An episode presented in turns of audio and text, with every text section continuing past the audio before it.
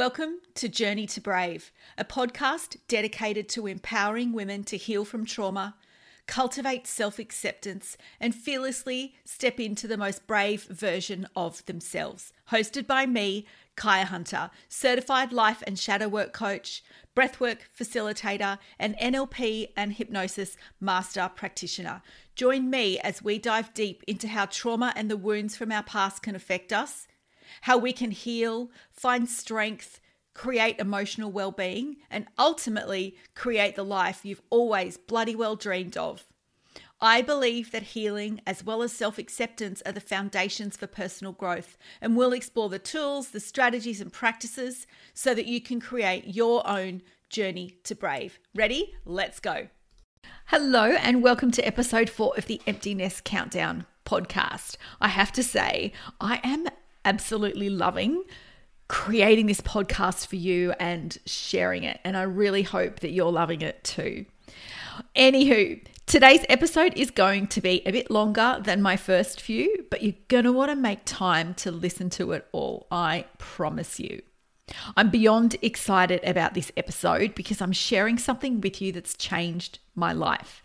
And it's also changing my clients' lives. When I first learnt what I'm going to share with you today and started applying it to my life, I felt like I'd been handed the key to the universe. I kid you not. And you can apply what I'm going to teach you today to every part of your life your relationships, money, career, health, your kids, work, business, your whole life. I'm talking about a coaching tool called the model. It was created by my teacher and mentor, Brooke Castillo, who owns the Life Coach School, which is where I received my coaching certification from. And I first found Brooke via her podcast. And when I did, I wound back, I think it was like maybe four or so years that she'd been doing it by the time I found it. And I wound back literally hundreds of episodes right back to the start. And I was hooked. And I just knew then that I wanted to be certified through her school, and I am. The theory behind the model, part of which is that our thoughts create our feelings, isn't isn't a new concept. It's based on uni- universal law and can be easily traced back to the like the 1800s. The law of attraction you know, although that was made famous by the movie The Secret, as well as um, you may have heard of Abraham Hicks, this was first written about the law of attraction back in the 1800s. And Napoleon Hill wrote Think and Grow Rich in 1937, where he wrote about his 20 year study of successful people and drew out 16 laws which we can apply to achieve success. If you've not read Think and Grow Rich, go grab a copy. It's a classic. So, this concept isn't new, but the simplicity and I think applicability is. And while I've known the premise that our thoughts create our feelings for a really long time, I never had a simple tool that I could plug into any situation, event, person, anything until I learned the model. That's why it changed my life. And these days, I use it pretty much every day for myself. And I use it in almost every coaching session that I have with my clients. I actually teach them how to use this in their lives. So it's changing their lives too. All right, are you ready to learn what the heck I'm talking about when I say the model? So, the model helps us see how circumstances, our thoughts and feelings, then what we do or don't do and the results that we get in our lives interact with each other and play out. And the premise is that our thoughts create our feelings, and then our feelings determine our actions or inaction, and that then creates our results. So let's take a look at each component and then I'll explain each of them in more detail. So we have circumstances and they trigger a thought. We have thoughts and they create our feelings. We have feelings and they determine what we do or don't do. And then we have action. And then our actions cause our results. So circumstances, thoughts, feelings, actions, results.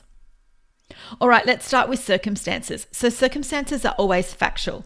Everyone in the world would have to agree on, on something for it to be a circumstance. A judge in a court of law would deem it as a fact. They are always neutral. And a circumstance could be anything from the weather, world events, what someone said to you, what you've said to someone else, receiving an email from your boss, your weight, to your partner unpacking the dishwasher. And then we have thoughts. So, our thoughts are what give those neutral circumstances meaning, that move them from something neutral to us having a feeling about them. So, it being 36 degrees outside is a circumstance. But when you say, oh my God, it's stinking hot, that's because of what you're thinking. Now, I used to live in the Middle East when I was a flight attendant many moons ago, and I can tell you a 36 degree day over there felt like a gorgeous spring day. So, see, 36 degrees is a neutral circumstance, and it's someone having a thought about it that gives it meaning and then causes us to have a feeling. So, without a thought, it remains a neutral circumstance. So let's take something like murder. Bear with me. you and I might agree that murder is bad, and society generally uh, also agrees that it's bad, and we obviously have laws in place that we shouldn't do it. But I reckon it's safe to say that some people might think murder is good. What about a drug dealer who kills another drug dealer over turf? He'd argue that murder is good, it's good for his business. Or what about if someone was to harm your child? I know I'd feel murder might be a really good option in that instance. And then the next line we have on the model are feelings, and it's our thoughts that cause our feelings, not the neutral circumstances. And our brains like to argue this one and cling to it a lot. So I'm going to say it again it's always our thoughts that create our feelings. And Oftentimes, we don't even realize that we've had a thought. That's how quickly our brains process. Someone does or said something and we get angry. But remember, someone doing or saying something is a circumstance, it's totally neutral. And yes, even if they're being a dick, it's neutral until we give it a thought. Probably a thought like, they're being a dick. This is why I say no one can hurt your feelings because no one puts feelings in you. Your feelings are hurt because you have a thought like, that's not fair. They shouldn't say that. They're being nasty. And on the flip side, it's not actually someone saying, I love you that makes you feel loved or happy. It's your thinking. And you're probably thinking something like, oh, he really loves me. That's what's causing you to feel love, your thoughts. And to really illustrate this, say a family member of yours has an accident and ends up in hospital and you know nothing about it. You're not going to be worried or upset because you don't even know that it's happened. But when someone calls you to tell you what's happened, you're probably going to have thoughts about it. You're going to, you know, hope, I hope they're okay. How did it happen? What, how injured are they? All of those thoughts.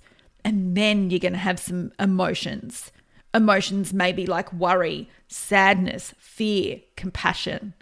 But before that phone call, the circumstance, which was an accident in this example, had already occurred and you felt nothing and you felt nothing because you didn't know about it and you hadn't had a thought about it yet. That one can be a mind bender, that's for sure, but it's a really good way to to back up the theory that it's not our it's not the circumstances, but our thinking that determines how we feel. And then the next line down on the model is actions. So it's your feelings that determine your actions or inaction. Again, not the neutral circumstance. So, not sticking to your meal plan or your protocol, food protocol, if you're trying to lose weight. So, the inaction of not sticking to it, and probably the action of eating crappy food, isn't due to what the scales say, which is a circumstance, right?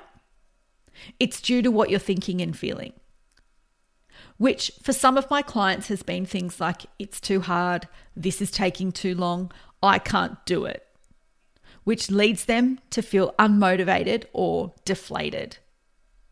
Versus someone who sticks to their meal plan regardless of the circumstance of what the scales say, because they're thinking, I can do this. I'm going to fit into that dress I wore a couple years back. That example, she's feeling determined. You might have a desire or a goal to totally change your career now the kids are older, and you keep putting it off, right? An inaction. Not because of the neutral circumstance of quitting a job and starting a new job, but because you're having feelings that might look like fear or inadequacy or worry. And the reason you're having those is because you're probably having thoughts like, it's going to cost me money to do this, it's going to be a financial risk. Or I'm too old to be doing this. And then the last line on the model is results. So we often think our results, what we have in life so far, is because life just happened to us, or because we got dealt a, a, you know a raw deal, because we got divorced and had to start again, because we never went to university, or that we only earn sixty grand a year, or we only have a net worth of whatever it is, a million dollars, half a million dollars, whatever. But our results in life, the ones that we have now, and the ones that we'll create in the future are determined by our thoughts and then our feelings and our actions. What we're thinking is always proven or always shows up in the result line of the model. To use the weight loss example again, the circumstance would be scales read 60 kilos when I weighed myself today. The next line down, the thought, I can't do this. Next line on the model, the feeling deflated. Next line on the model, action would be, and in this case, inaction as well go off my meal plan, eat crappy food, don't exercise, beat myself up. Guess what the result of that is going to be? Yep, you guessed it. I can't do it. Of course, you're not going to stick to your meal plan and and and lose that weight that you want to lose if you're thinking, I can't do it and feeling deflated, right? So the thought, I can't do this, is proven by the result, I don't do it.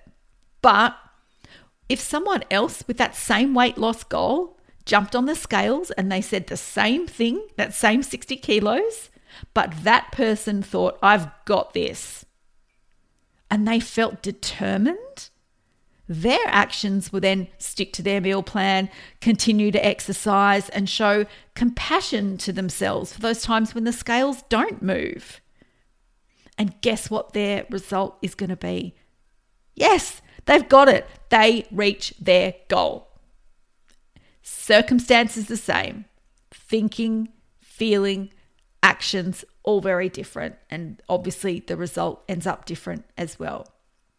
So can you see how this plays out how it's it's not the usual circumstances in our lives that determine how we feel and ultimately our results that it's our thinking that's behind everything. I said it at the start of the episode. You can plug anything into the model and I mean anything. I use it for every area of my life and I teach my clients how to use it too. It can be as simple as grabbing a piece of paper out and writing the initials down. C for circumstance, going down the page, C for circumstance, T for thoughts, F for feeling, A for action, R for result, and filling out your own model. What I'll often do first is a thought download. I just get everything out of my brain. And then I'll go through that list of thoughts and choose a sticky thought or a hot thought um, and then dive into that one. And you'll know that that's the thought you want to explore because usually, if you're like me, my stomach kind of cringes or I get, I like, I just have a feeling that that's the thought, right?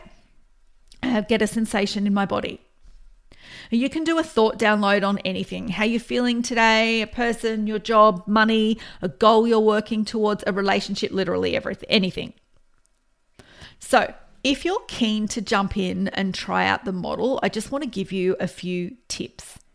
The first one is always make sure your circumstance is neutral. So check for any feeling words that are in there um, and really try and be specific. Don't just say, I yelled at my teen.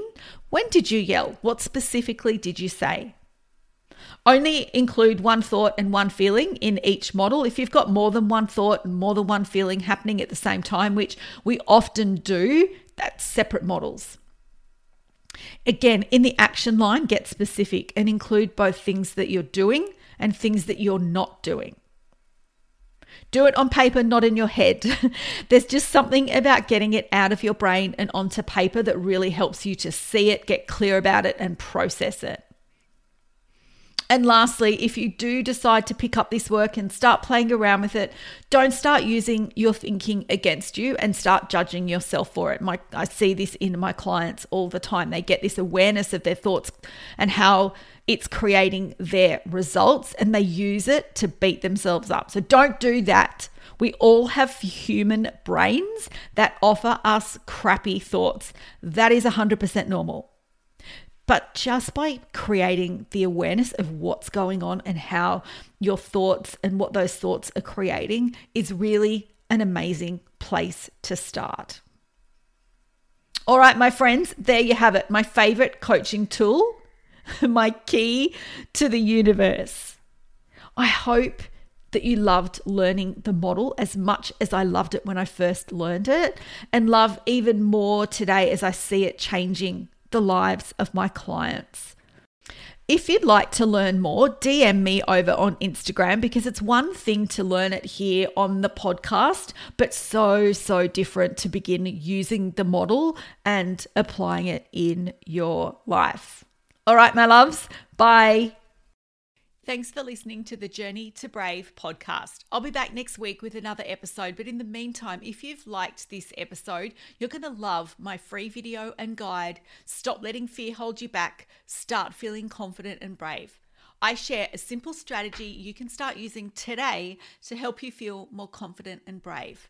Learn the strategy in this video and you can use it on any negative emotion at any time. You can download it via the show notes. See you next week.